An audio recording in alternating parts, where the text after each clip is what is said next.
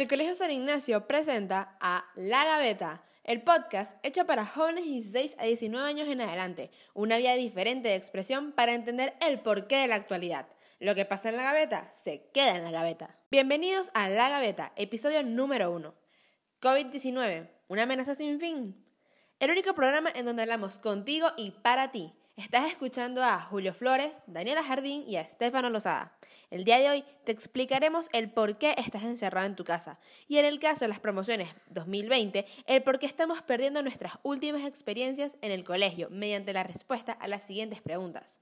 ¿Por qué la forma de contagio es tan exponencial? ¿Por qué no tiene cura? ¿Cómo es que muta a tanta velocidad y cómo pudo ser la línea de mutación?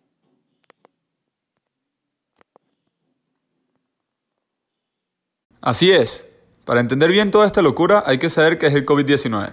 Según el Ministerio de Salud Pública y Bienestar Social de Paraguay, el nuevo coronavirus es una nueva cepa de coronavirus que no se había encontrado antes en el ser humano. Los coronavirus son una amplia familia de virus que pueden causar diversas afecciones, desde el resfriado común hasta enfermedades más graves. Ah, ok, como ocurre con el MERS y el SARS, que también son parte de la familia del coronavirus. Exacto. Esta enfermedad es causada por el coronavirus 2 del síndrome respiratorio agudo grave o mejor conocido como SARS-CoV-2.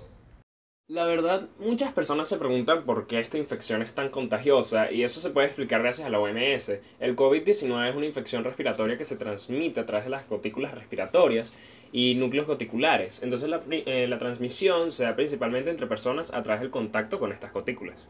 Bueno, ¿sabían que la transmisión aérea es baja? Además, para que suceda hay que estar en medio de una circunstancia y lugar específico, en donde se manejen tratamientos que puedan generar aerosoles, como administrar un medicamento por nebulización. Sí, siguiendo con la OMS, el virus tiene como un periodo de incubación de aproximadamente 14 días desde que el virus ingresa al organismo hasta que las personas sean sensibles a los síntomas. Y en este lapso se permite que se propague más fácilmente. Y hay un modelo matemático que también explica ese brote excesivo. El modelo de SIR, sí, lo leí en un documento de Pablo Giordano de este mismo año. Es un modelo que permite comprender los datos obtenidos a través de características típicas de los brotes epidémicos, dividiéndolos en tres variables, los susceptibles, los infectados y los sanados o recuperados. Ese mismo. Este también tiene una variable que es el R sub 0, que es como que el número básico de reproducción de la infección, y siendo un número promedio de casos que genera un paciente infectado. Este, el de nuestra pandemia ahorita es de 2.5 durante esos 14 días que el paciente no siente nada y infectando a las personas de dos en dos. Que la cifra baja no los engañe, ya que al ser un número mayor a uno se considera una pandemia. Miren, en la China CDC Weekly dice que los primeros casos de COVID-19 encontrados en China fueron con un brote de neumonía debido a una causa desconocida, obviamente para ese momento. Entre el primer reconocimiento hasta el final del periodo del estudio se presenció lo altamente contagioso que es el virus, ya que se extendió de una sola ciudad a todo el país en solo 30 días. El contagio es exponencial ya que es de fácil y rápida propagación. Saben chicos, al principio tenían mucha curiosidad sobre el por qué no había cura aún, como medio planeta, en verdad. Pero la OMS explicó en un artículo de preguntas y respuestas que un virus no se ha afectado por antibióticos, se trata a través de una vacuna y de un antiviral. Exacto. Una vacuna sirve para estimular a nuestros anticuerpos para poder desarrollar inmunidad frente a una determinada enfermedad, mientras que el antiviral es capaz de inhibir la replicación del virus dentro del cuerpo. Por esa razón es que el proceso para conseguir cualquier vacuna es extenso. Hace tiempo vi un documental de Discovery Channel sobre esta pandemia, tipo donde explicaban que el proceso de creación de las vacunas pasaba por un periodo de pruebas hasta que tengan como que un funcionamiento eficaz. Todas esas investigaciones duran un mínimo de seis meses. Mientras más complejo es el virus, más tiempo tarda la creación de una vacuna y de un antiviral. La información que hay del COVID-19 sigue siendo escasa. Hay hipótesis sobre cómo está actuando el organismo, nada confirmado al 100% en verdad. Por ejemplo, la doctora Bucciarelli expone que aparentemente este burla las respuestas de nuestro sistema inmunológico, permitiendo su entrada en la célula e inhibe la producción de nuestros anticuerpos. Bueno, la OMS dijo que la cura no se tendrá hasta el próximo año, y aún así, hay personas que creen que no se pueden enfermar. Pero si hacemos una relación entre la influenza y esta, podemos observar que la influenza posee una tasa de mortalidad del 0,1%, haciendo casi improbable la muerte de una persona sana, mientras que este virus presenta una tasa de mortalidad para personas de alrededor de 39 años de un 0,2%. Eso mismo plantea el epidemiólogo Cowling. El COVID-19 es alrededor de 10 veces más grave en promedio que la gripe, ya que esta no tiene muchas probabilidades de matar a alguien joven, al contrario nuestro amigo falto de amistad.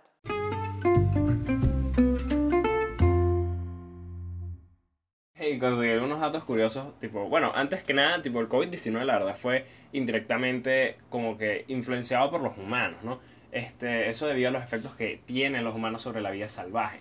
También están varias locas teorías que hay sobre que si el virus que es controlado por antena 5G o que fue creado para tumbar la economía mundial. Ya, discúlpeme por divagar, tipo, ¿en dónde nos quedamos? Em, ah, sí, la mutación, este...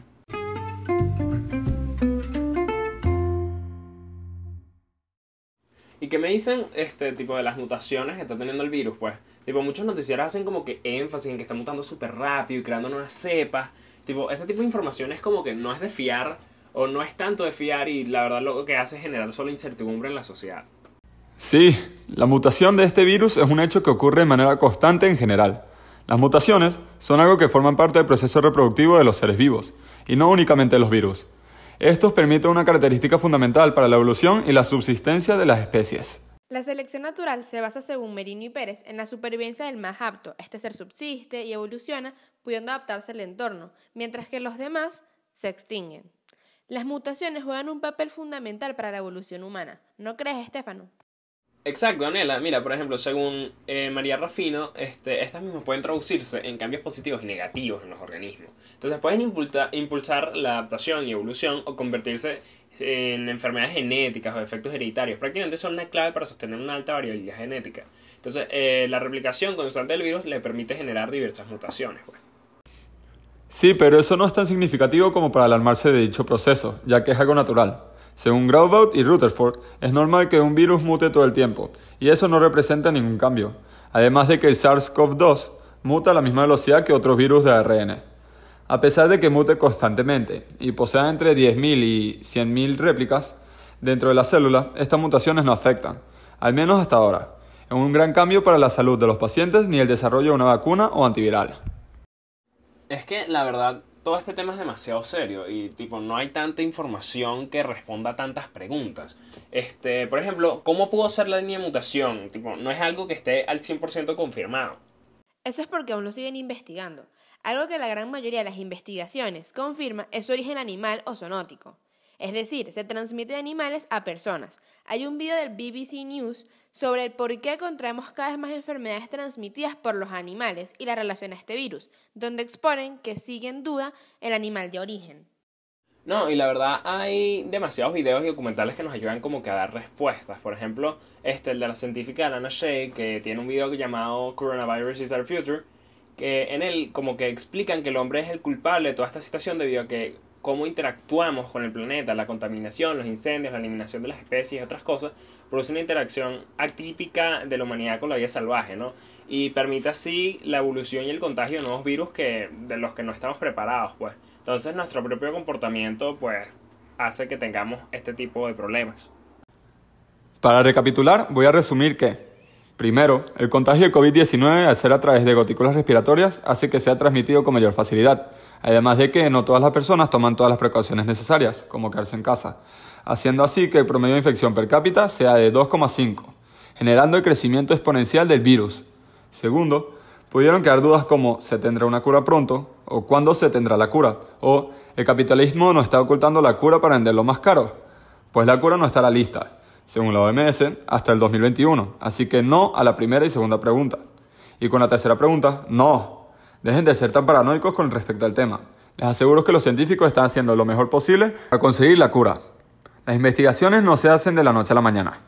Tercero, la pregunta sobre cómo muta a tanta velocidad es como una pregunta trampa, porque el SARS-CoV-2 muta a la misma velocidad que cualquier otro virus. No tiene ninguna diferencia especial que lo destaque genéticamente de los demás coronavirus. En ese sentido, claro está.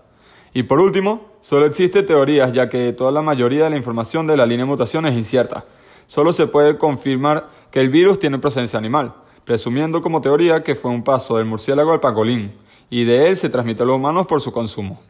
Hacemos este podcast porque queremos que comprendan la magnitud en verdad del problema, ya sea el por qué había un ritmo de contagio tan inmenso, porque a pesar de las tecnologías de hoy aún no se sintetizó una cura, o el por qué o el qué tan relevante es que este virus mute y se comprenda su línea de mutación. Ya en alrededor de cinco meses de que el COVID-19 cambió nuestras vidas por completo, donde se ha y se sigue robando la vida de miles de personas.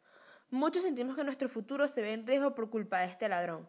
Como estudiantes de quinto año, este en verdad fue un golpe muy doloroso.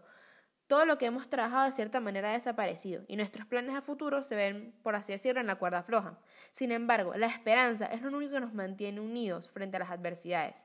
A ti, que nos escuchas, aprovecha este tiempo para apreciar la vida. Cada momento en ella es único e inigualable. No sabes cuándo va a ser tu último. El último recreo juntos, última ida al trabajo, tu último. Muchas páginas tienen falsa información que solo causa mayor desesperanza. Esperamos haber podido aclarar sus dudas y que esto los incentive a apoyar a esta situación a través de la prevención, la cooperación y sobre todo el conocimiento. Y con esto cerramos La Gaveta, tu podcast favorito con flores, jardín y losada. Recuerden protegerse, es lo único que podemos hacer para evitar la pandemia. Nos vemos en la próxima cuarentena y ya saben, lo que pasa en la gaveta se queda en la gaveta.